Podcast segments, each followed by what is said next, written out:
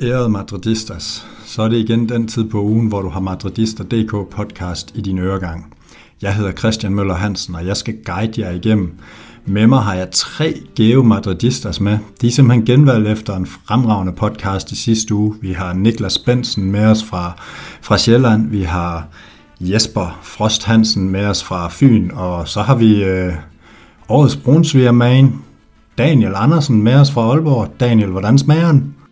Jamen, øh, brunsviger, det er jo, det er jo faktisk i, i virkeligheden en kedelig spise, men, men, men det kan blive meget bedre, hvis der kommer en, kommer en lille smule, smule flødeskum på toppen, og det vil jeg da gerne øh, indvillige vores lytter i nu. Øh, lille flødeskum øh, oven på brunsvigeren. Øh, ja, direkte var dås. Så, kan jeg, ja, lige præcis. Det er nemmere. Vi gider ikke at, vi gider ikke at piske op i, heroppe i Nordjylland heller. Så nej, altså, ligesom Vinicius han er en anden størrelse øh, uden mål øh, end han er med, så er Brunsvig også en anden størrelse med flødeskum, og uden flødeskum. Flødeskum er selvfølgelig det bedste. Åh, her Jesper, den skal du næsten have lov at, at komme med et comeback på, men, uh, men jeg ved ikke, hvad du tænker. Nej, jeg tænker blasfemi.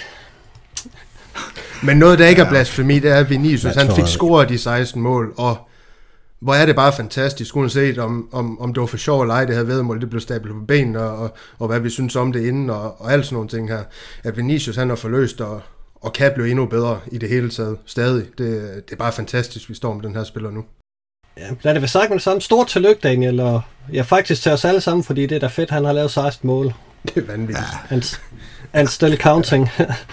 og så for en gang skyld et, øh, et rigtig godt mål. Niklas, du var, du var så hjertens, jeg ved ikke engang, hvad jeg skal sige, vældig glad i, øh, efter omkring en times spil mod Alaves. Hvordan havde du det efter det her Vinicius-mål? bedre, vil jeg sige. Øhm, nej, det var et godt mål. Ikke, øh, ikke så meget øh, Vinicius, øh, hvad kan man sige, øh, målet alene, men opspillet var godt. Både med, med, ja, med hele vores trio derop faktisk. Øh, så de fik sat hinanden godt i scenen der. Men ja, det, det, det, det har da sin sandhed, at jeg var forholdsvis irriteret øh, det meste af kampen igennem, faktisk. Også efterfølgende.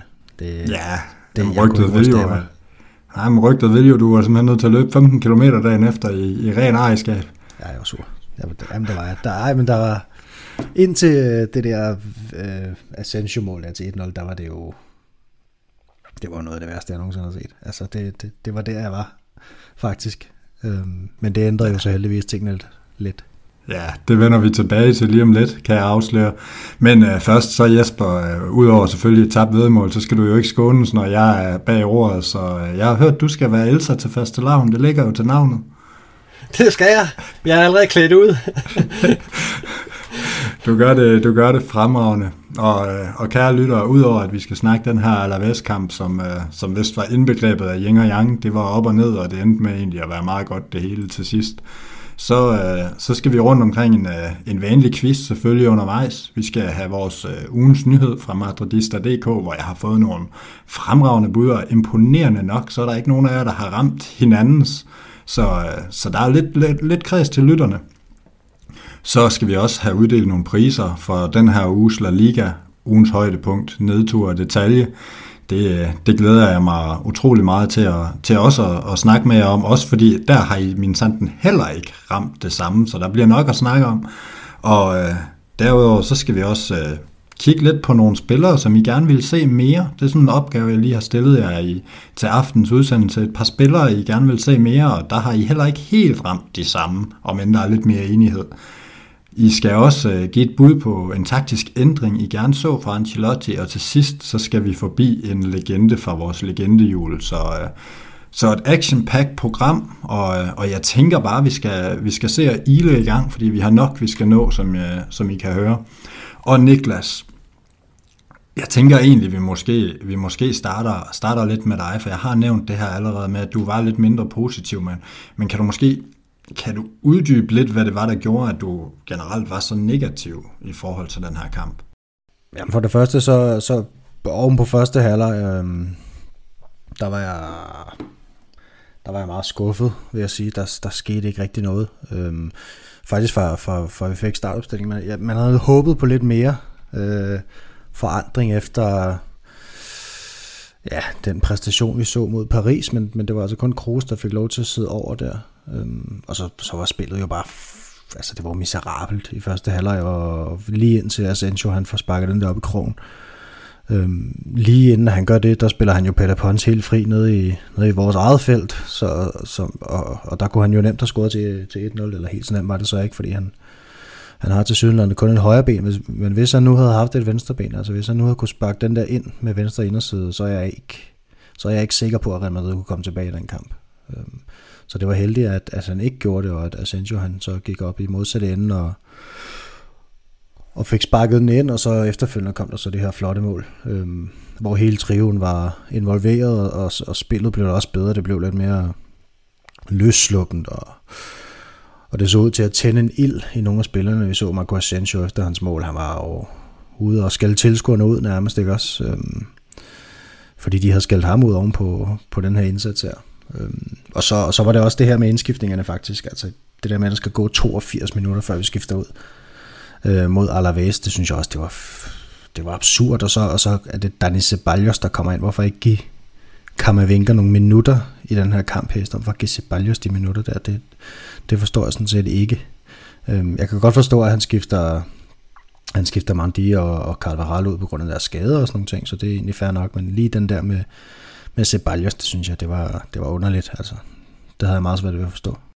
Ja, jamen, øh, og, og, og nogle, nogle gode, meget fornuftige overvejelser, som jeg tror, mange af os sad med i løbet af kampen. Daniel, du, øh, du skulle egentlig også kigge lidt på, på dine tanker om, om kampen, så hvad, hvad har du gjort dig tanker over den her, udover at uh, du fik lidt godt til ganen?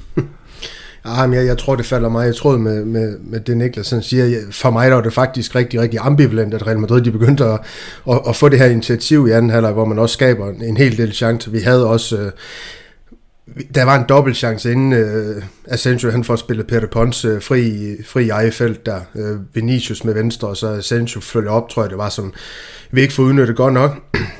Men, men det her med, at vi lige pludselig får momentum efter en time, der sad jeg med en følelse af, det var noget pis faktisk, fordi så skal vi netop til at vente med de her udskiftninger, så vil Ancelotti se, hvad det fører til, men det førte så heldigvis til, til de her de her mål, øh, trods alt, men for mig, øh, der var det en kamp, der, der efterlod mig personligt med, med, med mere fortvivlelse i virkeligheden. Altså det var nok en, en gang en kamp med, med de her to ansigter, vi har snakket om. Altså det var ganske øh, tungt og uinspirerende i, i de første 60 minutter. Øh, og, og så ja, med en masse uprovokerede fejl. Der var også den her med Casemiro. Jeg kan ikke blive bolden pille fra ham i eget fordi han var lidt sløse i sin omgang. Eller var det også en fejl? Jeg tror, jeg tror det var, fordi han sløste med den, den blev pillet fra ham, hvor han ikke kunne se sin mand i ryggen. Og det er jo også bare skidt. Det er jo bare typisk Casemiro, det her med at, at være lidt for nonchalant i de her, i de her underlige øh, positioner på banen og, og momenter, som, hvor han egentlig bare burde spille bolden frem i banen, der, der plejer nok at være nok muligheder, om ikke andet få lagt den videre til Modric, der ved, hvordan man, man fører en bold frem.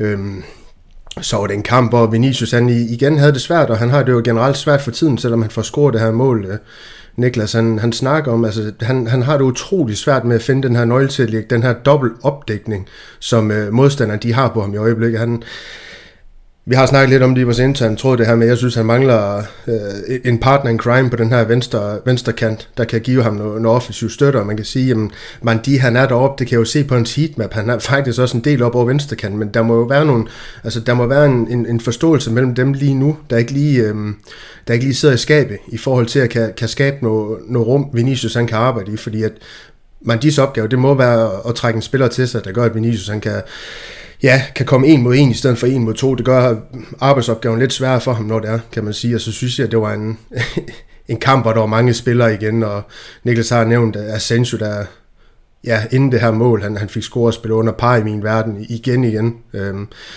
alt for, for nem at, at, at læse i sit, øhm, i sit udtryk på banen og narrativ, det er også øh, desværre blevet et andet, end, end at han spillede den her øh, dårlige kamp efter min mening, fordi han scorede det her mål. Det her med, der dagen efter var øh, den spanske presse var ude og skrive om, at Real Madrid de ville forlænge med ham, og, og skulle have været imponeret over de lederegenskaber, han viste i kampen mod Alaves, altså må jeg være fri, altså. Absurd. Ja, præcis. Det er nemlig ganske absurd, at, at man skal læse nogle ting. Hvad? Men det er godt timet af hans hold. Ja, ja, ja, altså, ja, ja eller, lige præcis. Eller Real Madrid. Lige, lige præcis. Men ja, altså mod det svært, havde, havde det svært, mener jeg, i, i Kroos' rolle øh, indledningsvis i kampen. Kan være, at jeg har set en anden kamp end Malte, fordi han går ham til kampen spiller. Jeg synes, Valverde han stod ud. Og det er godt være, at man lader sig påvirke, at han er, han er ny i, i, i, i det, vi har kritiseret rigtig, rigtig meget på det seneste med stillstanden på, på holdet. Men jeg synes bare, at han inspirerer med sit gå på mod i kampen, og han kom med noget energi. Han kom også med nogle dybe løb. Øh, og, og det var ligesom det, det udtryk, jeg, jeg mener, Real Madrid, de har manglet rigtig, rigtig meget. Valverde på banen, det skaber bare noget ganske andet for det her Real Madrid-hold. Og så var der Cabral selvfølgelig, men ham kan vi jo komme til. yes, jamen, og jeg tænker egentlig, Jesper, du, du foldede allerede lidt i sidste uge det her ud med, at, at, noget af det, du gerne ville se fra Ancelotti, det var, at han fik sparket spillerne i gang fra start. Lidt ledende spørgsmål, men hvordan synes du, det lykkedes til den her kamp? Det mangler han vel stadigvæk at vise os, og det indrømmer han jo også selv på, på pressemødet, at øh, det var en svær første halvleg, og det må vi give ham ret i, det var det. Ja, lige præcis, og det er jo, det er jo en del af udfordringen, Jesper. Hvad, for at du også lige får lov at få et par ord med her, hvad, hvad tænkte du om kampen sådan overordnet set? Jamen, jeg er jo i det, i det store hele enig med, med Daniel og Niklas, at, at det var en helt håbløs første halvleg, og, og, og så er jeg jo også træt af, at Ancelotti ikke reagerer før fra bænken, selvom han siger, at øh, han havde overvejet det, øh, da, da Asensio så scorede, så ville han fortsætte med hold, fordi han faktisk godt kunne, kunne lide det, de var begyndt at vise. Jeg synes, når man i så mange kampe har, har haft det svært, så må man godt begynde at overveje lidt mere fra bænken, end han gør. Øh, Øh, jeg, jeg savner, at der, at der sker noget fra, fra bænken, når, når det halter, som det har gjort i de seneste kampe. Jeg har ikke lige selv læst hans pressemøde, Jesper. Blev han forholdt noget med Kamavinga i forhold til det her med, at han spillede Ceballos over for eksempel Kamavinga? Var der noget, den spanske presse, de ville stikke til ham med, eller var det, blev, det, var, nej, det var bare en parentes? Det, det, ja, Ja, det var det. Der har de ikke øh, gjort det store i. Skal vi så ikke gøre det?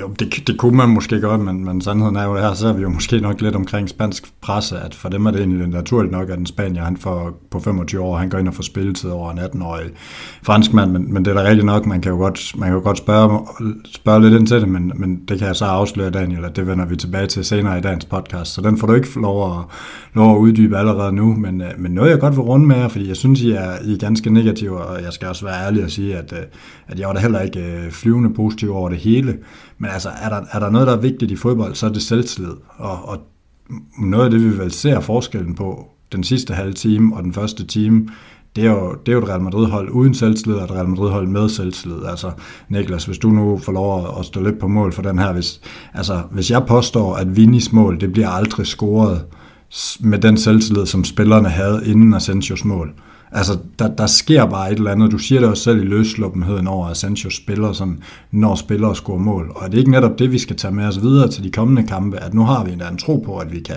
vi kan score mod de her hold, og det lykkes endda at score tre? Jo, det kan man sige, men, men, men det sker jo også først efter det første mål for alvor, synes jeg ikke også. Altså efter at det her langskudsmål, det bliver sparket ind for Asensio, og det, det, det, altså man kan ikke lave den type mål i hver kamp, for at åbne op for modstanderne. Øhm. Åh oh, nej, nej, men nu har vi lige haft en periode uden mål, og, og nu kom der nogle mål. Vi har jo før set det også med Vinicius, hvor dårlig han er i perioder uden selvtillid. Nu fik han også et mål, og sådan måske, altså det var bare, det var bare for at smide den ud, om ikke, om ikke man kunne tage den med videre, i hvert fald som spiller, Jesper, den vil du gerne uh, tage. Jamen, der er jo ingen tvivl om, at Real Madrid har, har savnet øh, mål fra Vinicius og Benzema, og at de begge to kom på, på tavlen, det, det håber jeg, at det kan, kan løfte at spille i de kommende kamp, fordi der er ingen tvivl om, at, at for en angriber, der, der betyder det en hel masse at få scoret mål. Det giver en masse selvtillid. Og det håber jeg, at de, de tager med på banen til de kommende kampe og finder tilbage i det samspil, de havde i efteråret. Fordi det, det bliver der brug for, også hvis vi på nogen måde skal videre i Champions League, så, så skal de to op så gevaldigt. Men, men jeg er nødt til at være lidt enig med Niklas, fordi altså, det er jo trods alt også det eneste, om jeg så må sige, vi kan tage videre. Altså alt det andet på banen, det fungerer jo stadig. Altså, det er jo, det er jo også en sandhed, at, øh, at spillet, det er jo som spillet det var, i, i, også i kampen mod Alaves, det var, det var uinspirerende, det var idé forladt i, i store dele af kampen. Man havde virkelig svært ved at spille sig igennem mod et hold som Alaves, der, der ligger i, den tunge ende af La Liga, og, og, og det skal man jo ikke se et Real Madrid hold øh, øh, baks med. Altså Real Madrid, de skulle i, i sådan en kamp her score efter 15 minutter, og så egentlig bare have ødelagt det med derefter, men det gør man ikke, og, og som, som Niklas så siger, altså, havde Peter Pont scoret på den chance der, så har vi stået i en situation, hvor vi måske kunne have været heldige med en uafgjort i den kamp her. så er det blevet endnu mere for krampe. For mig der er det, det vi kan tage med, det er Vinicius og Benzema, Benzema i øvrigt, der har han skulle lige øh, have stingerne i gang i, imod PSG, hvor han selvfølgelig ikke var klar, men efterfølgende har han jo spillet et par gode kampe her for Real Madrid. Og det er naturligvis essentielt, men altså, der skal findes en løsning på alle de andre problemer på den bane her, og, og det kommer vi selvfølgelig også til i, i løbet af den her podcast, heldigvis. Ja, jamen lige præcis, der er jo ikke nogen tvivl om det, men det var mere bare, at, hvad skal man sige, man sige, det, det er bare forkrampet mod nogle af de her hold, men, men der har også bare været mange dårlige oplevelser. Nu, nu var der en lidt mere positiv, som man forhåbentlig kan bygge videre på. Jeg tror også, det er det, Ancelotti han håber på. Det er jo ikke, det er jo ikke nødvendigvis, fordi jeg ikke også sidder og er enig med jer et stykke hen ad vejen, men, men altså, jeg, jeg synes bare også, der er positive elementer at tage med, og vi må sige, det er trods alt måske den bedste halve time, Real Madrid har spillet i 2022. Det synes jeg måske, vi glemmer en lille smule øh, oven på det her, men det siger måske også noget om, hvor, hvor dybt et hul vi har været nede i. Øhm, men jeg tænker egentlig, at vi skal, vi skal lade den her kamp ligge mod Alaves. Jeg gad ikke engang gennemgå startopstillingen, fordi den kendte vi jo nærmest på forhånd. Det var kun uh, Valverde, der erstattede Kroos, og ellers så var alt jo, som det plejer. Øhm, og det er jo også sandheden om, uh, om Real Madrid og Ancelotti i 2022, og til både glæde og nok primært frustration for de fleste. Men øhm, vi glider videre over i en quiz, og drenge, i dag der har jeg i hvert fald i de første to runder gjort det forholdsvis simpelt for jer, så det skulle være til at forstå, håber jeg, Jesper. Mm. Øhm, og I får egentlig det samme spørgsmål, og så skal I give mig jeres bud på svaret, og man må gerne byde noget, nogle andre har, har budt på. Øhm, fordi i weekenden, der mødte vi Alaves, og øh, vi var meget tæt på at forlade banen uden at score. Men mit spørgsmål er egentlig bare, hvilket årstal forlod Real Madrid senest banen mod Alaves uden at score mål? Er spørgsmålet forstået? Ja. Ja. Og jeg tænker, Niklas, øh, jeg ved jo, at øh, du har været historielærer, så øh, det her må jo være nærmest en historiekvist, så jeg synes, du skal have lov at, at lægge for. Ja. Jeg har absolut ingen idé. Øhm, Det plejer at være et godt udgangspunkt i den her quiz. ja. Det kan man komme langt med.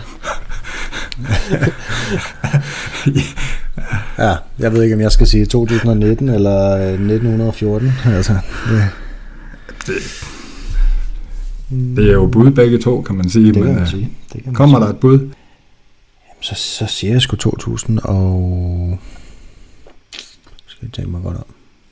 Nu håber jeg, at I andre I svarer lidt hurtigere her, imens 18. Niklas han sidder og Ja. tænker. 2018, siger du, Niklas. Ja, ja. Daniel, du får lov at, at følge op. 2021. 2021. Jesper, Ja, så går I med begge ben og siger 2014. det, er, det kan godt være, at han overvejer det, men uh, historielæreren, han, uh, han tager den altså her. Det er 2018, hvor vi taber 1-0 på udebane. Så uh, Niklas, han bringer sig alene i spidsen af den her quiz. 1-0. Det, det var stærkt kravet frem, Niklas. Har du nogen idé om, uh, hvad holdet var den dag, eller noget som helst?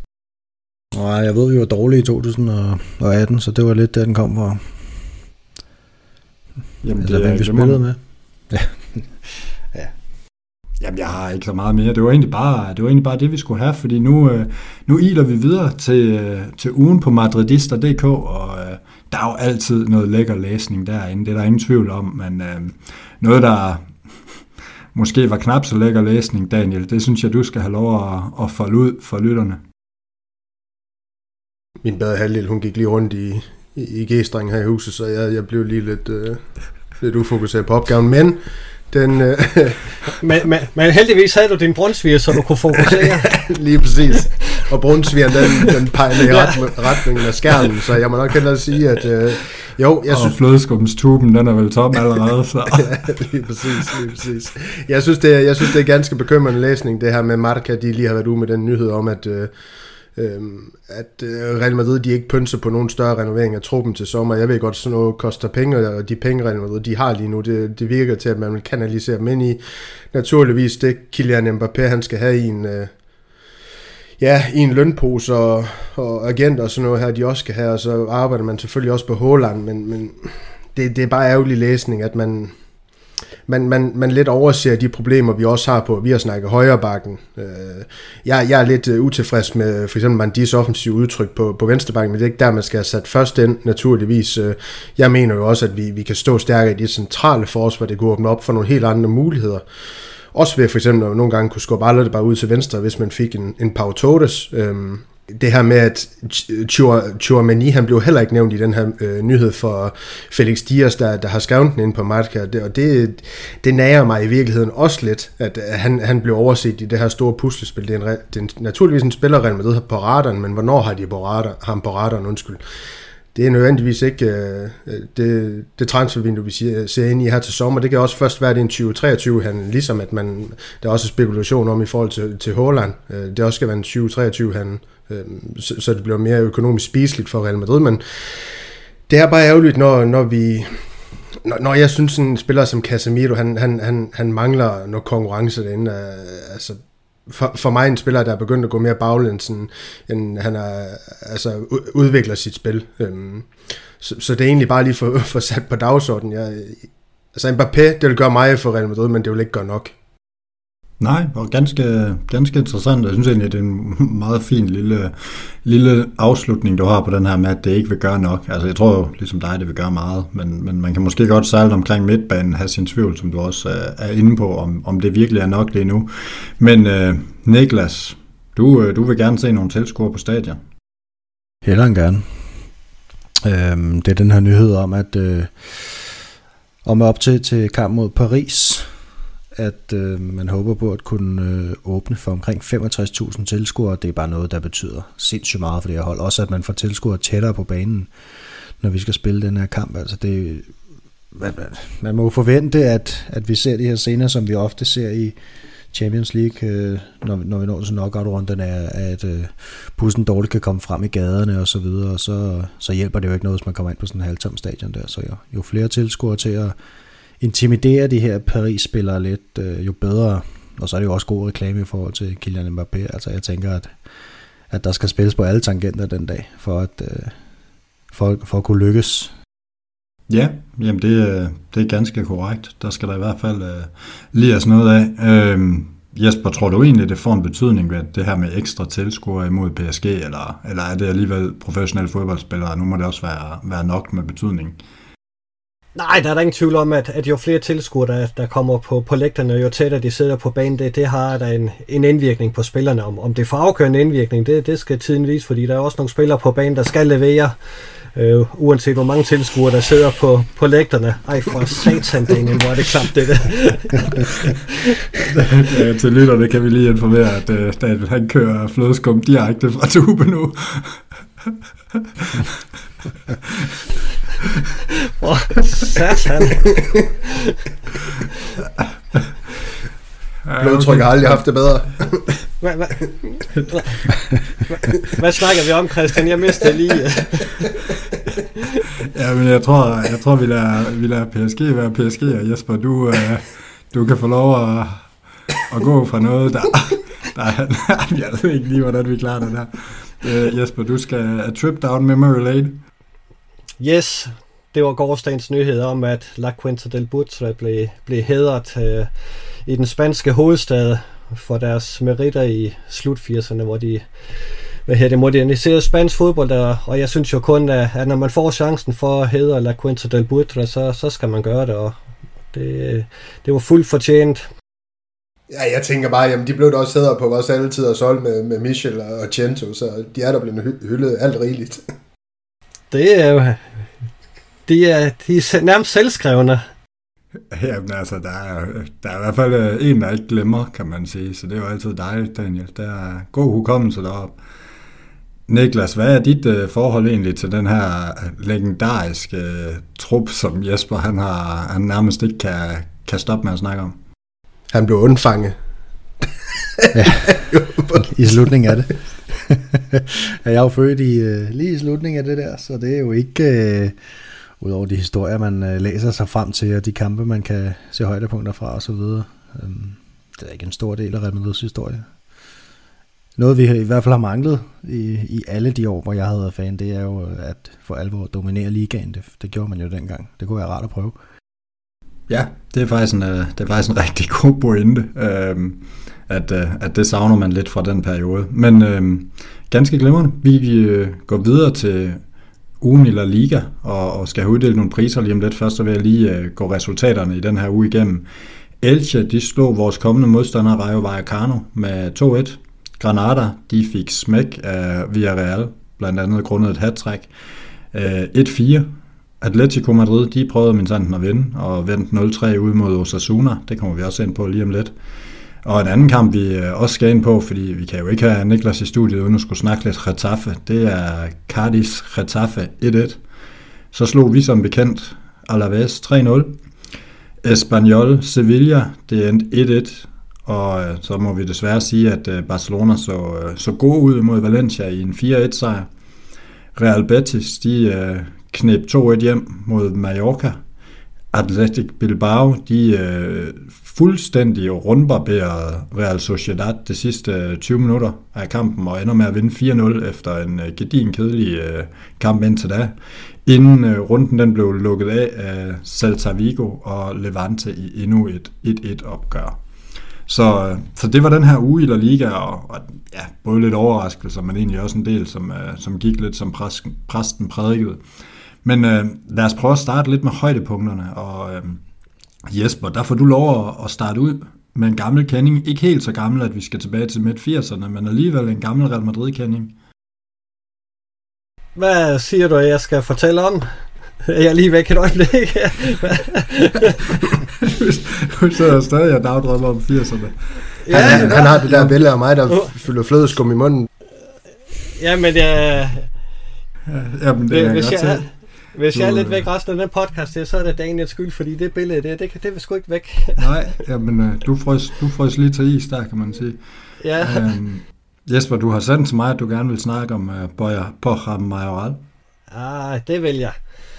Det er fordi, øh, det er jo imponerende, at han kommer tilbage til La Liga, og efter fem kampe har lavet tre mål og en assist. Det er jo lige nøjagtigt, hvad Getafe har brug for. Det havde han også brug for efter at være gået lidt i stå i, i Roma. Så, så det er super fedt, at han kommer tilbage og, og gør en forskel på det her Getafe-hold, hvor nede øh, Niklas end vil have det. Øh, så nej, det, jeg synes, det, det er et positivt bekendtskab, at han er tilbage i La Liga, og forhåbentlig kan han få en mere permanent kontrakt i La Liga. Ja, det vil jo være rigtig, rigtig godt et eller andet sted, og det er jo nok den her hylde, han skal lande på. Roma var nok lidt for højt. Real Madrid var i virkeligheden alt for højt, og så, så passer det måske meget godt med Getafe. Måske lidt højere. Han kunne godt være sådan en Sociedad Bilbao-profil om et par år. Måske endda Sevilla, hvis det går helt vildt for sig. Niklas, apropos de her midterklubber eller, eller lidt over, så, øh, så vil du øh, gerne til Baskerlandet som ugens øh, optur. Ja, det er jo på Atletic Klubs vegne, øhm, fordi at øh, de øh, ja, som du sagde, så smadrede det jo Real Sociedad med, med 4-0, og det er altså første gang siden 1977, at de har formået at score fire mod, mod Real Sociedad, og, øh, og så er det første gang i 64 år, at de har vundet et Basker Derby så stort, som de gjorde i, i weekenden. Øhm, så det er jo en højdepunkt for mig. Ja, og i øvrigt en god pointe, det her med Basker Derby. Det er jo to klubber, som har en, en speciel transferpolitik og, og et stort tilhørsforhold til Baskerlandet. Det, det er jo et af de mange fede derbys, der er i Spanien. Men, øh, men Daniel, du, kan, du vil bare gerne snakke om brasser, og så gider du ikke snakke om alt muligt andet. Er det rigtigt forstået? Ja, jeg blev lidt... Øh, faktisk ved de nyheder, vi har på madridist.dk, det er den her om, at... Øh, Vinicius, han, han står over for en snarlig øh, kontraktforlængelse med Real Madrid. Øh, den skulle løbe frem til 2027 og med en, med en løn på, på 20 millioner euro årligt. Altså det er selvfølgelig en ganske gigantisk lønforhold i forhold til han, det, han, han, han løber og tjener nu i, i Real Madrids lønhierarki, men og så absolut fortjent selvfølgelig, og så den her frikøbsklausul, er det på en milliard euro, man installerer ham med, og så kan Katar i, i det billede selvfølgelig bare komme an. Øhm, det, det er rart at vide, at øh, Real Madrid de, de stadig skæler til, til Vinicius, trods alt de her rygter med Mbappé og Haaland. Det virker til, at uh, han er en gigantisk, øh, eller nu skal jeg da være med at bruge gigantisk så meget, men en rigtig, rigtig stor del af, af Real Madrids fremtid, trods de her to store spillere, der også bliver,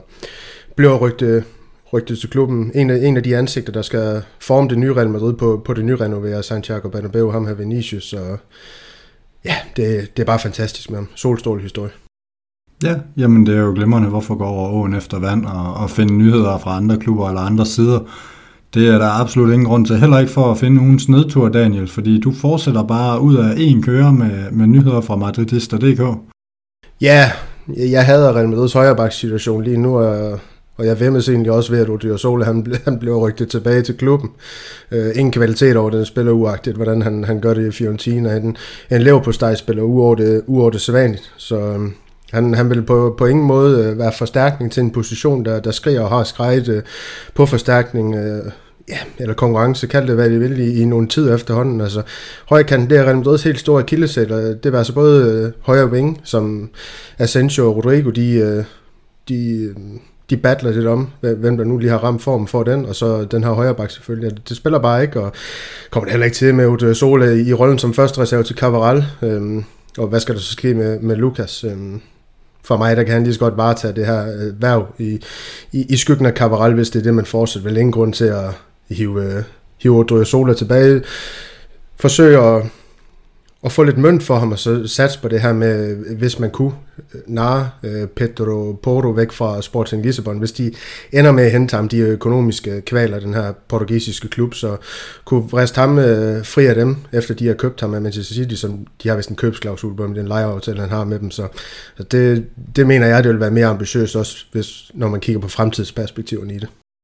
Ja, jamen øh, absolut glimrende pointe. Niklas, du, du kan bare ikke få nok af Baskerlandet i den her podcast. Øhm. Det var noget med Atletico sejr i, øh, mod Osasuna. De kommer fra Baskerlandet. Det er rigtigt. Det er korrekt. Øhm, ja, men det er jo... Øh, det handler jo simpelthen om, at øh, de potentielt er tilbage. De onde, kan man sige. Øhm, det er med, at de får den her ekstremt Atletico-agtige Atletico-sejr. Det, det er det her med, at de skaber ikke rigtig sådan det helt vilde, og de har ikke bolden, og, men alligevel så vinder de 3-0, og det er jo ikke det, vi har brug for. Altså, vi har brug for, at de, de får, som de fortjener, og spiller en masse 1-1 og 0-0, og, og endda taber en gang med dem.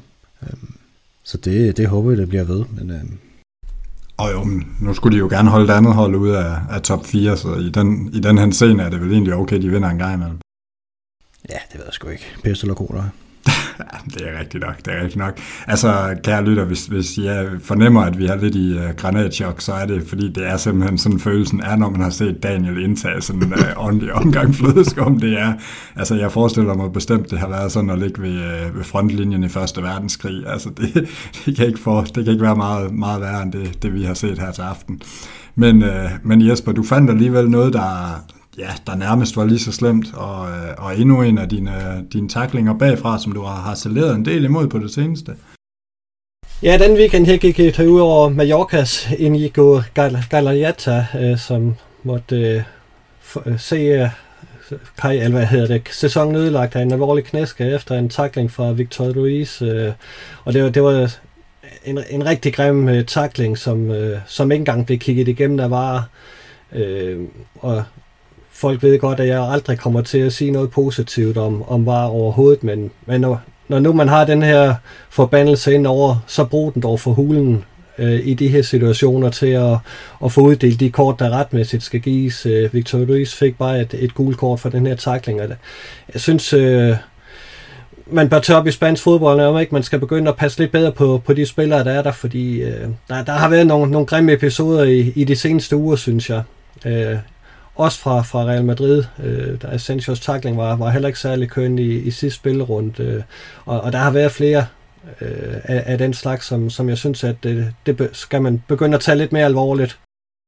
Jamen helt enig, Jesper. Øh, og generelt så er det faktisk noget af det, jeg, var, jeg, var, jeg personligt var ret glad for, da vi tidligere i sæsonen så, jeg kan ikke huske, hvem det var, der blev vist ud for, for at lave en hensynsløs takling mod Vinicius, som i virkeligheden måske ikke var den værste takling, men hvor man bare kunne se, det var helt uden hensyn for spilleren, øh, og kun for, for, for at slagte ham. Og, og det er de taklinger, som, som var jo for alvor skal gå ind og kigge på, så jeg, jeg kunne ikke være mere enig med dig, altså det, det må man kigge på. Så må vi lade nogle af de der gule kort, og nogle af de der tilfældige hånd på og sådan noget, som man har så travlt med at bruge en masse tid på, så lad det pisse være, undskyld mit sprog. Altså, lad det, lad det nu bruges, i hvert fald når der er spillere, der bliver skadet, og, og, og virkelig, virkelig grumme taklinger i, i slemme situationer. Det, det, må være, det må være det, det i hvert fald skal kunne. Men, øh, men videre til ugens detalje, og, og Jesper, vi har været lidt inde på den her Real Sociedad-kamp, men du har den alligevel som ugens detalje. Hvad er det, der gør, at det, at det for dig er ugens detalje? Jamen, det, det overraskede mig faktisk lidt at se, at Real Sociedad som, som uh, subtophold faktisk nu har negativ målscore. Uh, øh, jeg, jeg synes, det er lidt vildt, at man kan ligge på, hvor er det syvende pladsen, de ligger på, og så, så have en minusmålscore efter den her 4-0-snitter til Bilbao. Og, og så går man ind og kigger lidt nærmere på, på tallene, så viser det sig, at de har faktisk kun lavet et mål i snit per kamp, og det, det synes jeg er, er lidt overraskende, når man tænker på, at de trods alt faktisk har nogle, nogle rimelig gode offensive spillere, øh, Alexander Isak, øh, og Jasabal og Porto og, og, og så videre. Øh, øh de kunne måske godt bruge Borja Majoral i, i den kommende sæson. Øh, det, de, de savner i hvert fald et eller andet, øh, der kan virkelig sparke igennem op foran, fordi øh, et mål i snit, det tilfredsstiller jo ikke nogen. Nej, det hjælper sgu nok heller ikke at have en tidligere Midtjylland-angriber som, øh, som backup. Det, det, det, er jo, det er jo de faste, det hjælper for. Daniel, du vil gerne, øh, du vil gerne fortsætte på Bernabeu. Vi kan ikke, altså nærmest lige meget hvad vi gør, så, øh, så bliver du på Bernabeu. Ja, jeg kan ikke se, hvorfor de to andre de skulle fiske alle mulige andre steder, end jeg har en anden dam, men øh, vi har været igennem den, så jeg gør det ganske kort. Selvfølgelig er Sanchez' øh, eminente scoring, som, som han får... Er du først med færdig med at skide nu? det kan du ikke ud, Daniel.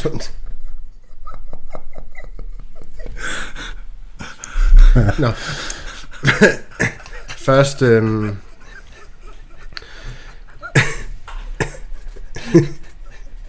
ja, okay.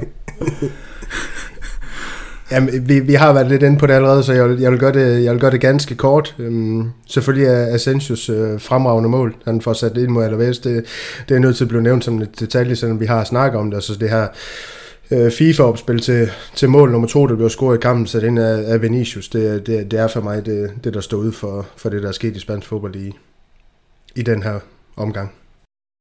Ja, men, øh, men der kan Niklas heldigvis byde ind med noget markant mere eksotisk, fordi vi skal til Madrid-forstaden Cardis. Ja, det skal vi, og de mødte jo øh, Getafe her i weekenden, og hvad gør man, øh, hvis man som hjemmeholdet Cardis ikke har vundet på hjemmebane, og udholdet Getafe ikke har vundet på udebane? Så spiller man uafgjort. Øh, så det, det, det kan stadig ikke lade sig gøre for de to hold at vinde på henholdsvis hjemme og udebane. Udmærket. Ja, det er faktisk, øh, Sagde du Madrid-forstaden Cardis? Ja, det ved jeg ikke. Der vil jeg vidste... Det, uh, ja. det, det, det, det, det er stor Madrid.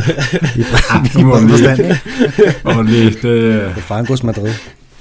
Ja, jeg er, også, jeg er også stadigvæk lidt i chok, må jeg sige. Fra, fra det er helt i orden, det er, det er helt i orden. Det er ganske korrekt, der fik jeg, der fik jeg vist kørt, uh, kørt Cardis ind i, ind i Getafe, og ikke omvendt. Det var, det var lidt en fortalelse, men, uh, men ja, tak for, tak for altid at være vågen, Jesper. Det er, det er skønt.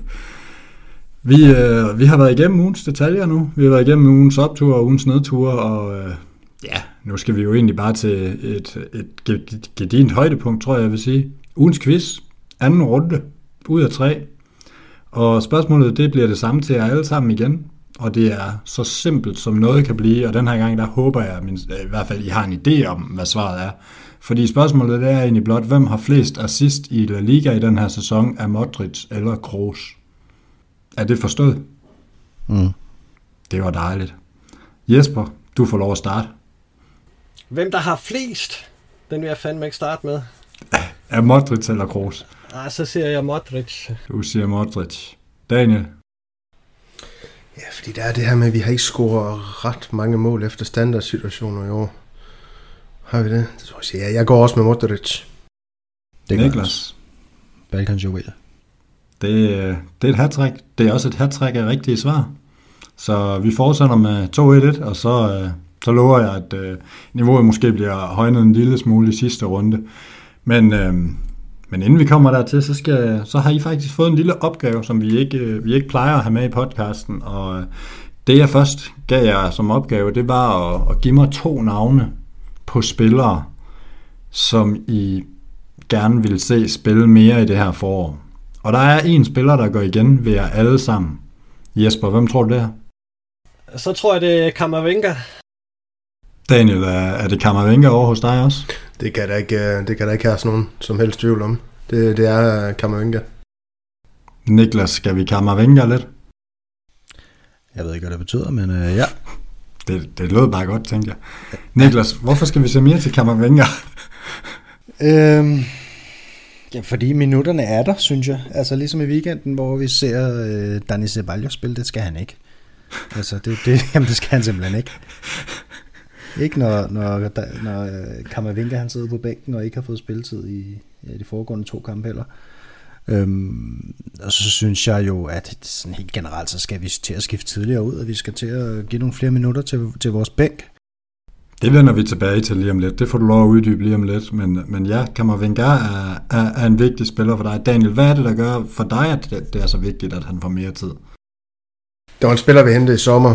Det var et investeringsprojekt. Når man henter sådan et projekt, så skal der også være en plan, og den plan, den har jeg absolut ikke kunne se med Kammervenger i den her sæson. Og det er den plan, der skal findes frem, før man kan udvikle en spiller som Kammervenger også. Altså, Selvfølgelig blev han bedre at være på træningsbanen med bedre spillere end det, der var i, var i Rennes. Det, det giver jo næsten sig selv, men sådan en spiller, han skal også kampe for, for at udvikle sit øh, produkt endnu mere. Har Real Madrid og øh, særligt Ancelotti i, i det her spil ikke været dygtig nok til indtil videre. Øh, man er nødt til at få sat sig ned og få noget snak om, hvordan man, man kan gøre det her bedre. Og, og jeg kan ikke, jeg kan, jeg kan del ret med ikke forstå, hvorfor det er Ancelotti, han, han lader til ikke at, at, at stole på, på det Kammervinka, han, han leverer på banen, fordi nok, nok spiller han, jeg kan ikke engang huske, hvad for en kamp var det var, hvor han spillede under par, hvor han blev skiftet ud i pausen. Øh, jeg kan ikke lige huske, hvem det var imod, men altså efter der, der han jo ikke set spillet. Granada. Ja, Granada. Efter der, der han ikke set spilletid. Altså det, det, er, det er sgu sådan lidt, altså han, han spillede på den her, her 6, hvor vi har snakket om, hvor, hvor, hvorfor, hvorfor var han ikke kunne, kunne spille 8, når Kroos han kunne spille, øh, var det Kroos 6'eren i anden halvleg, øh, og så var været op på det, jeg kan ikke lige huske. Det, det, det er en fjern fortid efterhånden, men, men det er bare for at sige, altså, for nu spiller han på den rigtige position for det første, så man kan se, hvad han i virkeligheden øh, kan levere. Altså var det ikke også mod Barcelona, eller hvordan var det, var, hvor han blev skiftet ind på en kant? Altså, der skal være en plan med Kammervinger, og det er der ikke. Niklas?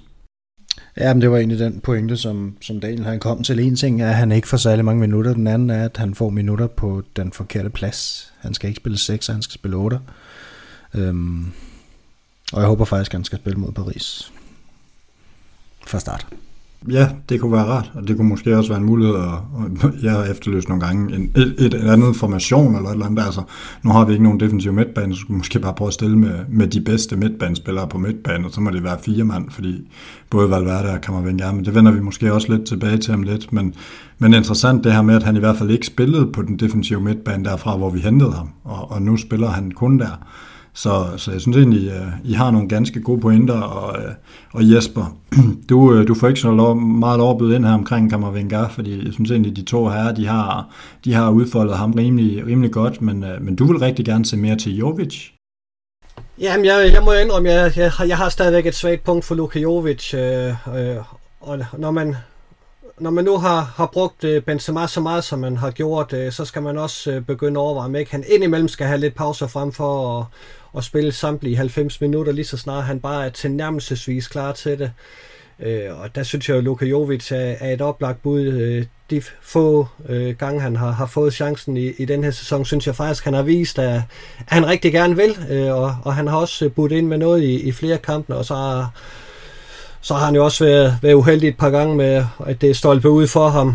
Øh, og det, det er jo bare super ærgerligt for ham, fordi det, det kunne nok måske hindre noget, hvis, hvis, hvis de bold var gået ind. Det har vi snakket om tidligere. Jeg kunne godt tænke mig, at man gav Luka Jovic øh, chancen lidt mere front, også for at få lidt andet at byde ind med øh, en gang imellem. Ja, men her kunne man vel, vel passende foreslå, at man faktisk brugte ham, når Benzema så ikke spillede i første omgang. Det, det kan jo virkelig undre, at, øh, at Bale han skulle starte der lige pludselig i stedet. Ikke at Bale han ikke gjorde det rigtig fint i den kamp, men, men det, det gav for mig at se ingen mening, at, at Jovic han ikke skulle starte i den kamp mod Villarreal. Men, uh, men det, det kan vi måske, det, det hører måske en anden podcast til, vi har også rundet ham mange gange, og det virker jo bestemt ikke som om Ancelotti, han tror på serberen.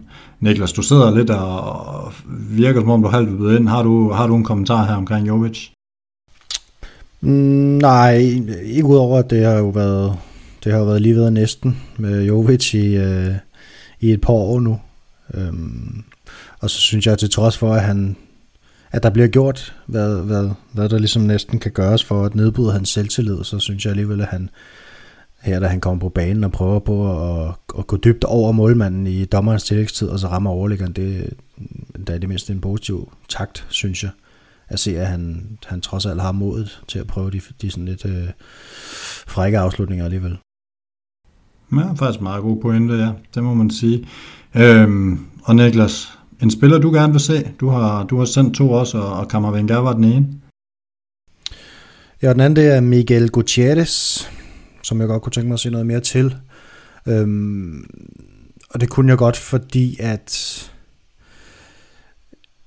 at nu øh, under, under kampen mod Alaves, der øh, sad kommentatorerne og, og snakkede lidt om, hvem de troede, der ville få den her venstre bak mod øh, Paris, hvor, at, øh, hvor man det, han jo har karantæne, og så siger øh, Morten Bon, som jo, øh, som jo er en fremragende kommentator, han siger, at han tror, det bliver Marcelo, fordi at Real Madrid jo skal op og vinde, eller fordi Real Madrid trods alt skal vinde, og så tænker jeg jo, det er jo det, det plejer jo at være præcis det modsatte, der sker, når Marcelo han spiller de her kampe her. Altså, jeg, jeg kan tør slet ikke forestille mig, at Ancelotti han kommer til at bruge Marcelo i den kamp. Det håber jeg da ved Gud ikke. Øhm, det er selvmord. Men ja, det er det. Men for mig at se, så... Ja, det var ikke det, det skulle handle om, men det, det skal være enten Nacho eller Alaba. Men, men for mig at se, så har vi jo en, en bak derude, som jeg synes har set klar ud. Altså selvfølgelig laver han fejl, men han er bare så stærk offensivt også, og vi kommer jo til det, det, det snakker Daniel også en del om, det her med, at man, det, han er forholdsvis begrænset i det offensive. Det er måske mest på slutproduktet i virkeligheden. Jeg synes egentlig, han kommer i rigtig mange gode løb og, og har god fart. Øhm, men det her med at få en bak ind, som, som for det første er, han er gratis, han er her jo i forvejen, øhm, og som rent faktisk forbedrer vores offensiv, og, og det, ja, det giver bare så meget mening, synes jeg, at begynde at bruge ham, i stedet for at bruge Marcelo i de her kampe her. Og han har ikke spillet et eneste minut, Miguel, så vidt jeg lige husker, siden, øh, siden den gang vi tabte til Sheriff i september måned. Det synes jeg er vildt. Jeg ved godt, at han har været skadet, og så har han været syg. Men jeg synes altså, det er på tide at, at få ham ind. Ellers, jeg, jeg synes, det, det virker så mærkeligt. Ja, Daniel, du har, også, øh, du har også Miguel som dit bud på en spiller, der skal spille mere. Ja, nu er han jo klar igen, så øhm, efter noget palaver, han har ikke været ude i noget corona og noget, øh, men, men nu, nu skulle han jo være tilbage i form, han har gjort det godt for Real Madrid, Castilla, Marcelo har ikke gjort det godt for Real Madrid, Mandi, det er, det er også et medprodukt, synes jeg, i, i, i store del af det. det. Det har det i hvert fald været her på det seneste. Som sagt, jeg anerkender det, det man de, øh, kan defensivt. Jeg er også helt med på den fart, han har offensivt, men altså, når han ikke har øh, Roberto Carlos' øh, kvalitet offensivt trods alt, så, øh, så, så bliver det bare øh, ikke godt nok. Og jeg kunne godt se en Michael Gutierrez. Også igen det her, altså det falder lidt i tråd med, hvad er det, vi vil med de her unge spillere. Altså er det spillere, også de dygtigste Castilla-spillere, altså også en Antonio Blanco, som jeg har, har som en af mine bobler til den her opgave. Altså, hvorfor er han ikke endnu og få mere spilletid for Casemiro? Altså det, det, det, det er jo spillere, der, der, der ender med at lige pludselig komme til de her kalde det midterklubber i Spanien, fordi de ikke er blevet udviklet nok i, i Real Madrid, så bliver det deres øh, øh niveau. Altså Michael Gutierrez har alle færdighederne til at, til at kan blive en, en, en dygtig bak i, i Real Madrid, og det synes jeg lige så godt, man kan bruge øh, den resterende del af det her forår og, på at få kørt ham i stilling til, om ikke andet så i næste sæson, til at konkurrere med Mangdi. Altså Marcelo, han skal ikke have de her, den her afslutningsparade med, med kampe, bare for, for, for at blive som lidt og, og sige tak. Det, det er jo ikke det, det handler om. Det handler også om noget sportsligt for Real Madrid i, til fremtiden. Ja, og jeg kunne egentlig godt tænke mig, fordi øh, jeg stussede over en statistik. Der var en, øh, en spanier, der delte på Twitter her i ugens løb, der havde siddet og gjort op mål og assist, og, og jeg blev faktisk lidt overrasket over, over nogle ting, men øh, der, der er tre statistikker, jeg godt lige vil dele med jer. Den første, det er Castilla i 21-22, mål eller assist, der, der laver Miguel altså øh, et mål eller en assist per 145 minutter. Den næstbedste er vores straffeskytte Arribas, som er, er kendt som et ret stort talent i Spanien, og også har været inde omkring første hold. Han, han laver et per, per 157 minutter, så hvad skal man sige, der, der fører Miguel altså øh, over både Arribas, Latasa og, og Peter, som, som også alle har været med omkring førsteholdet, men som vel og mærke er offensivspillere, og, og det er altså en venstre bak, vi taler om. Hvis man øh, kigger lidt på det på førsteholdet de sidste to sæsoner, af dem vi har brugt som backs, så laver Mandi, som du også er ude efter, Daniel, og jeg har til gengæld ofte forsvaret ham, men, men han laver altså kun et mål eller en assist for hver gang, han har spillet 1011 minutter. Og det, det er jo altså skræmmende for en Real Madrid-bak, det må vi jo bare sige. Lukas Vaskes laver et per cirka 556 minutter, når han spiller, når han spiller bak. Marcelo, han laver et per 473, altså et mål eller en assist. Og øh, Cavaral laver et per 437 som den næstbedste.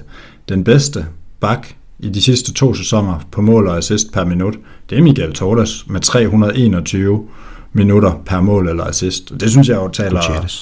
Ja, undskyld, Gutierrez, det er min fejl. Øh, men, men det synes jeg jo også taler hans vej. Og, og så har han faktisk også gjort ham her Spanien den tjeneste og lige øh, kigge på nogle af de tidligere backs fra Real Madrid, der har klaret sig godt andre steder. Øh, og hvordan deres sidste sæson for Castilla den var. Der kan man så sige, der er noget i forhold til alder, særligt med, med Akraf lige om lidt, men, øh, men Reguilon, han lavede et øh, mål eller en assist per øh, 415 minutter i sin sidste sæson på Castilla. Akraf, han lavede et per 256, og ja, Gutierrez, han har, som jeg tidligere har nævnt, lavet et per 145 minut. Så altså, det siger jo noget om et slutprodukt, og, og, og Niklas, for at smide den over til dig, er det ikke netop slutprodukt, vi har kritiseret Real Madrid for at mangle i den her sæson? Øh, jo, både og. Altså, jeg synes jo, at, at, at hvis vi ser slutprodukt som, som afslutninger eller beslutningerne, der, der tages inden målet, så, øh, så har vi jo så, så er det jo noget, vi mangler, og det er jo noget, som, som vi specielt mangler ude fra Bax, kan man sige. Der, der kommer jo ikke specielt meget derude fra. Øhm, men jo også i forhold til at skabe chancer, og i forhold til at skabe målchancer mod, mod hold, der står lavt, og jo flere våben man har der, jo, jo stærkere står man jo. Øhm, og hvis der ikke rigtig kommer noget, altså men det han er stærk, når han kommer i fart, men hvis der ikke er den der fart at komme i, hvis der ikke er noget rum bag ved modstanderens forsvar, så er det svært for ham at skabe noget som helst, og det, og det kan Miguel nemmere og stærkere end, end Mandi kan, det har vi allerede set. Øh, i denne sæson og sidste sæson. Ja, Jesper, du er den eneste, der ikke har, der ikke har Miguel på. Er der en grund til, at du ikke tog ham med? Ja, men øh, han var bestemt en bobler, fordi jeg har også øh, Fede Valverde, som jeg gerne vil se endnu mere til, men, men Miguel Gutierrez øh, skal simpelthen ind omkring det første hold. Øh, og, og jeg læste en nyhed i dag på en af de spanske medier, som, hvor øh, David Ancelotti havde anbefalet sin far, at han rent faktisk øh, kom med til Paris-kampen og, og faktisk også fik spilletid i den. Øh, og det synes jeg, det vil være frisk. Altså, der er jo ikke så meget at tabe i den kamp. Øh, det er frem over stepperne, og, og, og vi skal jo frem og angribe, øh, og, og lad os gøre det med en, en bak, der er noget fremtid i. Hvorfor ikke bare prøve det? Det er sgu en meget god pointe. Hvorfor ikke bare gøre det? Og Daniel, noget, der, der bare skal gøres, som I ikke engang har nævnt, men som du har nævnt som den store taktiske ændring til resten af sæsonen. Hvad er det? Ja, men det, det, er, det er slet ret bare, at den her højre kant, den skal, den skal sløjfes i Real Madrid, og så skal, så skal Valverde startes. Øh, Valverde, han snitter, jeg var lige inde og kigge på det, faktisk flere minutter, end jeg sådan lige har regnet, men snitter 54 minutter øh, i, i, snit over de kampe, han, han har spillet. Øh, så har jeg så ikke lige været inde og se på, hvor mange han har startet, hvor mange han har spillet færdigt, alle de ting her, så der er selvfølgelig en, en ting der til højde for, men han tilfører simpelthen Real Madrids... Øh, holdt så ekstremt meget, når han er derinde. Øh, om det er så revage, eller, eller hvad det er. Øh, han skaber bare, bare noget andet, og han kan, han kan forsvare, han kan, han kan angribe, han angribe, undskyld, han, han har simpelthen hele, hele pakken, og det er det her med, at altså, jeg synes, vi er alt for, det var også det, jeg sagde, inden vi gik på her, endimensionelle i vores offensive udtryk. Altså, øh, særligt over den her højre kant, altså, vi er alt for let at aflæse for, for, for modstanderne. Altså, den her Alaves-kamp, 52 procent af vores angreb blev skabt ned af venstrekanten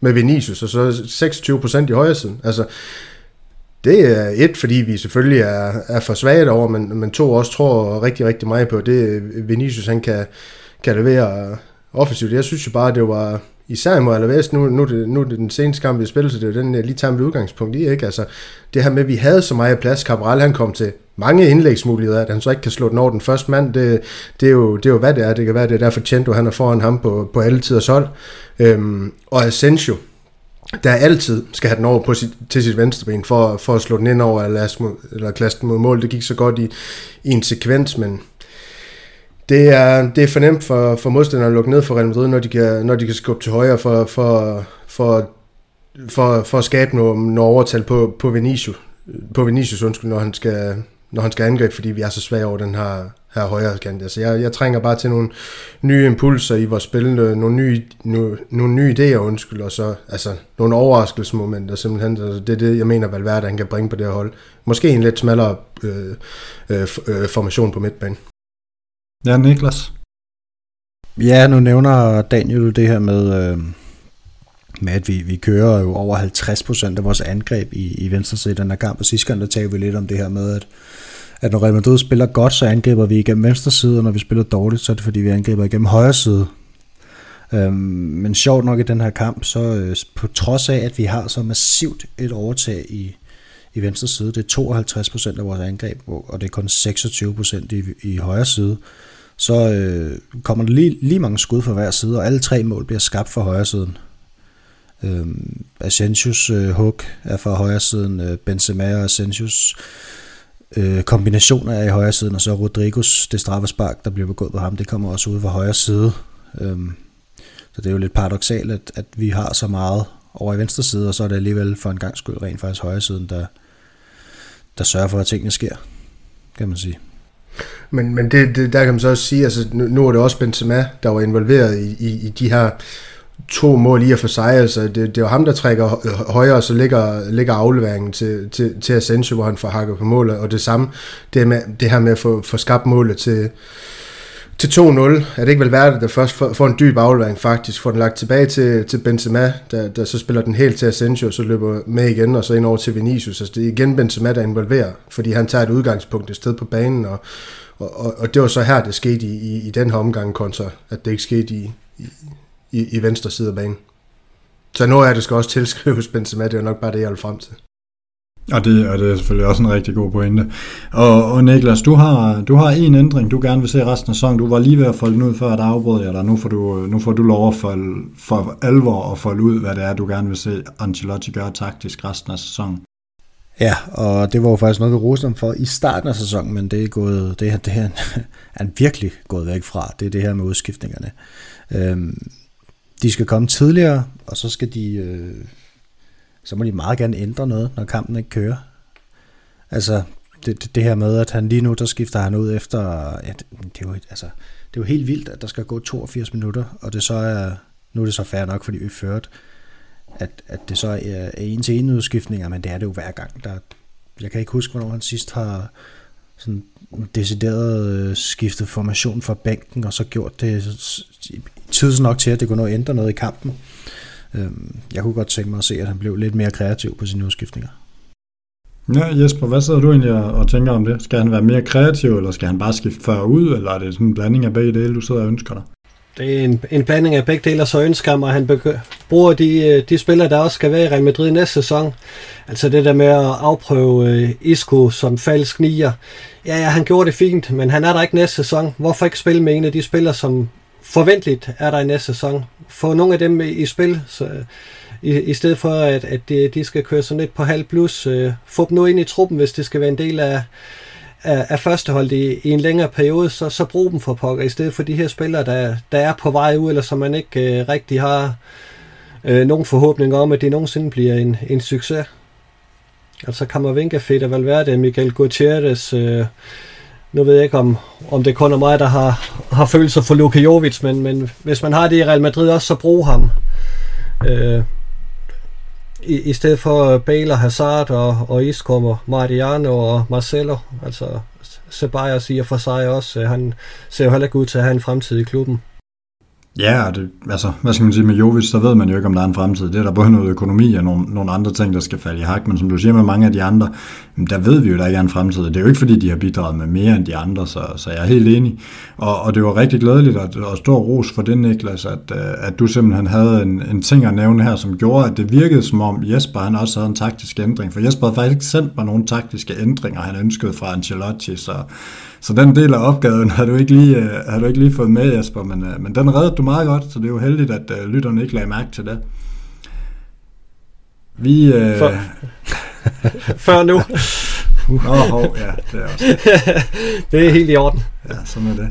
Vi, uh, vi skal videre til, til afgørelsen i quizzen, og uh, det er faktisk uh, sådan en uh, simpel, helt klassisk hvad skal man sige, øh, den her, hvor vi bliver ved, indtil man falder fra og ikke kan et svar mere. Øh, Jespers favoritdisciplin kender vi den også som. Og, øh, og Niklas er jo foran på point, så, så jeg tænker, at vi lader Niklas starte, og så lader vi det være Daniel og så Jesper, fordi så har vi sådan ligesom en rækkefølge efter, måske lidt efter forventning. Og øh, det vi skal kigge lidt på, det er egentlig, at vi skal, vi skal kigge lidt fremad imod det opgør, vi skal have i weekenden, som er mod Rayo Vallecano. Og øh, det er jo en af de mest berømte kampe i de seneste årti. Det er jo mod netop Rayo Vallecano, da vi klasker dem 10-2. Og det vi skal snakke om i nu, det er egentlig bare øh, spillere fra Real Madrid i den kamp. Så I skal egentlig bare liste spillere op, der spillede for Real Madrid i kampen mod Rayo Vallecano. Og jeg mener, det var i 2015, hvis jeg ikke husker meget galt. Det gør jeg ikke, kan jeg se på mine noter. Så, øh, så spillere, der spillede for Real Madrid i den her berømte Rayo Vallecano-kamp. Har I forstået spørgsmålet? Ja. Yes. Daniel, han nikker. Så øh, Niklas, du får lov at starte. Jeg tror, jeg lægger for land med Cristiano Ronaldo. Du krydser den første af, ja. Scorer Benzema ikke også i den kamp? Jeg går med ham. Det er korrekt, han scorede tre. Så siger jeg Ramos. Det er også godt, Jesper. Vi starter stærkt ud. Niklas? Jamen, så siger jeg... Øh, 2005, så siger jeg øh, Marcelo. Det er også korrekt. Jamen, jeg stoler på, at det var en af de uh, kampe, BBC gik amok, så Bale, han må også have været der. Ja. Kan du huske, hvor mange mål han scorede? Jamen, han scorer vel fire. Ja, det er ganske korrekt. Godt gået, Daniel. Jesper? Så prøver jeg at gå med Navas på mål. Nej, jamen altså, det er jo lige før, at den her, den måske er for nem for jer. Niklas, din tur. Ja. Øhm, jeg har lidt en, en joker, jeg vil prøve af, men jeg tror lige at gemme ham til senere. Det er altid godt at lægge pres på, på, på de andre med sådan en, uh, en kommentar, ja. Nu skal den her jo lige være rigtig først, øh, kan man sige. 2015, det er så 15-16 sæsonen. Eller hvad? Det er det. Ja, godt. Det er det. Det er i 16 øhm, spillerunde. Der siger Tone Kroos. Det er også korrekt. Nå, Daniel. Jeg er ret sikker på, at det Niklas han kalder en bobler, det må være Peppe. Hvornår var Peppe, han forlod klubben? Ikke at jeg svarer Peppe, men hvornår var han forlod? Var det op mod det 17, under, 18 det skal du vel vide. Det er ikke ham. Var det Peppe eller Varane, der spillede der? Vi skal have et svar, Daniel. Jeg går med... Um... Ah, jeg siger Casemiro. Dagens fødselar. Ja, jamen, der, der er ikke meget flødeskum til Casemiro på hans fødselsdag, for det er ikke korrekt. Han, øh, han var ikke med i det her opgør. Så øh, Daniel, du er ude og slutter dermed quizzen med et point i den her uge. Det vil også sige, at, øh, at vi enten får en uafgjort eller en, øh, en Niklas sejr. Jesper, du fortsætter bare. Var vores tyske traktor med? Tony Kroos. Ja, svaret. Han er jo så taget, kan man sige. Ja, han taget. Nå, for fanden. der faldt uh, lige søvn. Ja, Carvajal uh, taget. Eller så går jeg med ham. Ja, jamen, øh, der sendte du så sejren over til, til Niklas, fordi det var Danilo, der startede på højre bak og, og faktisk scorede efter tre minutter, så, øh, så der var ikke noget, og, og han, ja, han fik faktisk fuld tid i kampen, så der var ikke engang nogen ud. Nej, han blev, nu tager jeg Jo, han fik fuld tid i den kamp. Han fik også et gult kort i øvrigt. Men øh, Niklas, må vi høre, hvem din, øh, din overraskelse så var? Jamen, jeg blev i tvivl, fordi at der, var, der var også en, i samme, det har, nok, det har også været der omkring en 8, 8-1 eller 8-2 kamp på et tidspunkt. Øhm, hvor at, fordi jeg bliver i tvivl om det var sæsonen før, hvor Chicharito han scorer. Var det ja. den her, eller var det den anden? Det var ikke den her. Rames, han spiller garanteret den kamp her. Var han ikke i Madrid på det tidspunkt?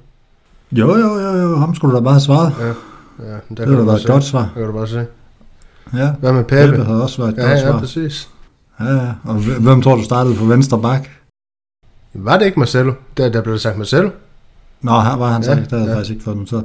Nå, nå, men øh, hvem, blev, øh, hvem blev så øh, skiftet ind i stedet for Marcelo? Det gjorde Lucas Vazquez, og øh, Alvaro Arbeloa blev selvfølgelig også skiftet ind, fordi man kan ikke vinde 10-1 uden at spille, eller 10-2 uden at spille Arbeloa, og så øh, Matteo Kovacic som sidste mand, så, så I manglede et par stykker, men, øh, men jeg synes godt, I kan være jeres indsats bekendt. Og øh, man må så også sige, at det er nok den eneste gang nogensinde et Rafa Benitez-trænet hold har scoret 10 mål, så... Øh, så det var, det var egentlig vores øh, sådan der spørgsmål, det var, om I kunne huske træneren.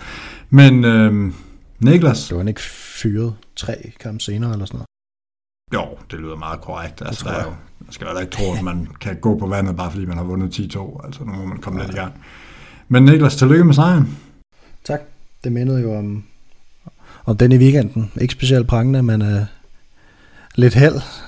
Og så gik ja, det alligevel. Og så lidt skarphed til sidst, så, så var den der. Så, så det er rigtigt. Vi skal, vi skal snart runde af, men vi mangler lige et enkelt element her. Og det er, at vi skal, vi skal have drejet, eller vi har drejet på vores legendehjul, Rafael Gordillo, og han øh, har fødselsdag i morgen, når vi optager. I går, når I hører det her fredag. I forgårs, hvis I hører det lørdag. Han har nemlig fødselsdag den her torsdag. Og øh, ja, Daniel, ja. jeg har hørt, du gerne vil starte. du er et ganske, ganske sygt menneske, Christian. Nå, nå, var det noget med, at du ikke lige havde tid til at forberede ham? Der var, der var noget med, at jeg skulle ind og se Søng 2 med, med ungerne her til, til aften, hvor vi sidder og optager, så jeg, jeg, var, jeg var lidt hængt op. Kan du så ikke snakke om den? Har, har vi en anden befaling, vil vi gerne vide? Ja, fremragende film. Men jeg er også blevet øh, følsom på min gamle dage, så selv tegnefilm kan få mig til at tage en lille tår. så sådan er det. Ikke mere om det. Nej. Niklas, en af, en af de her gamle legender, jeg tænker, du kan få lov lige at, at tage ordet, inden vi som nærmest altid med de her legender, lader det være op til Jesper egentlig at, at sige noget fornuftigt.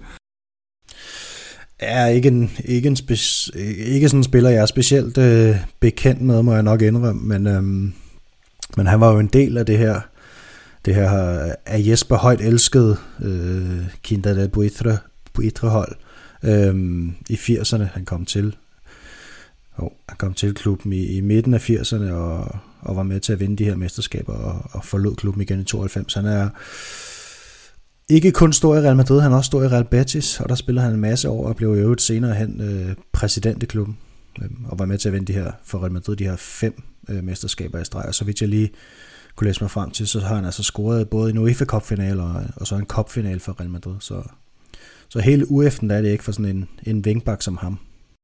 Ja, Jesper? Jamen, en, en dygtig venstrekantspiller, som, som jo blev hentet til, til Real Madrid i, i, i moden alder. Han var, var 28 år og havde forinden spillet ni sæsoner i Betis, øh, så, så det var en rigtig etableret spiller og, og fastmand både i, i Betis og, og på, på det spanske landshold. Øh, Øh, og så, så er han jo faktisk øh, det tredje dyreste indkøb, som øh, øh Radamon Mendoza han lavede i, i den her La Quinta-periode. Øh, så, så, det, så det var også en, en spiller, man virkelig ville have. Øh, han kom til, til klubben samme år som Hugo Sanchez, som, som, som naturligvis var den dyreste spiller det år. Men, men øh, en, rigtig, rigtig dygtig spansk fodboldspiller, som jo hurtigt blev, blev elsket på, på Bernabeu og stort set fast mand gennem, gennem hele perioden i, i Real Madrid. Øh, så en, en dygtig fodboldspiller, som, som stadigvæk har et, et, et net tilknytningsforhold til, til Real Madrid, selvom han naturligvis også øh, holder meget til i Betis.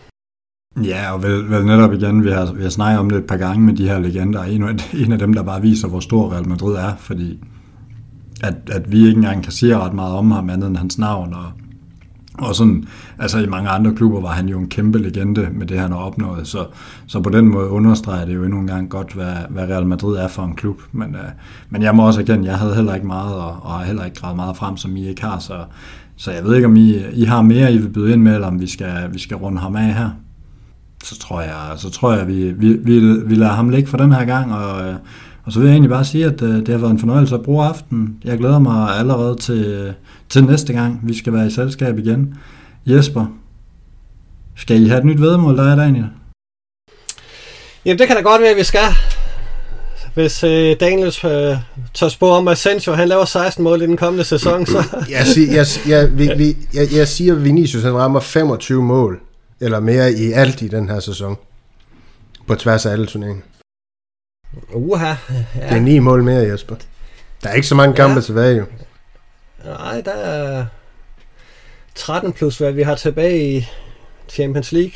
Ja, det er jo så 6 mere. Så ni kampe i... Eller ni mål i... Ved du hvad, vi tager... Vi følger, vi følger Vinicius til dørs. Vi tager et nyt vedmål. Det synes jeg er glædeligt. Og I kører videre med Brunsvigen?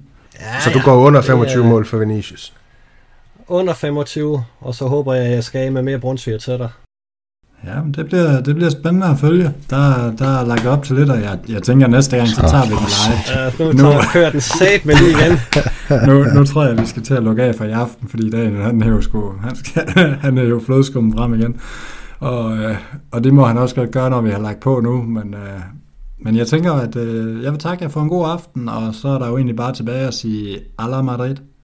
En Alamas, og så er der dømt G-streng og Brunsvig i Nordjylland.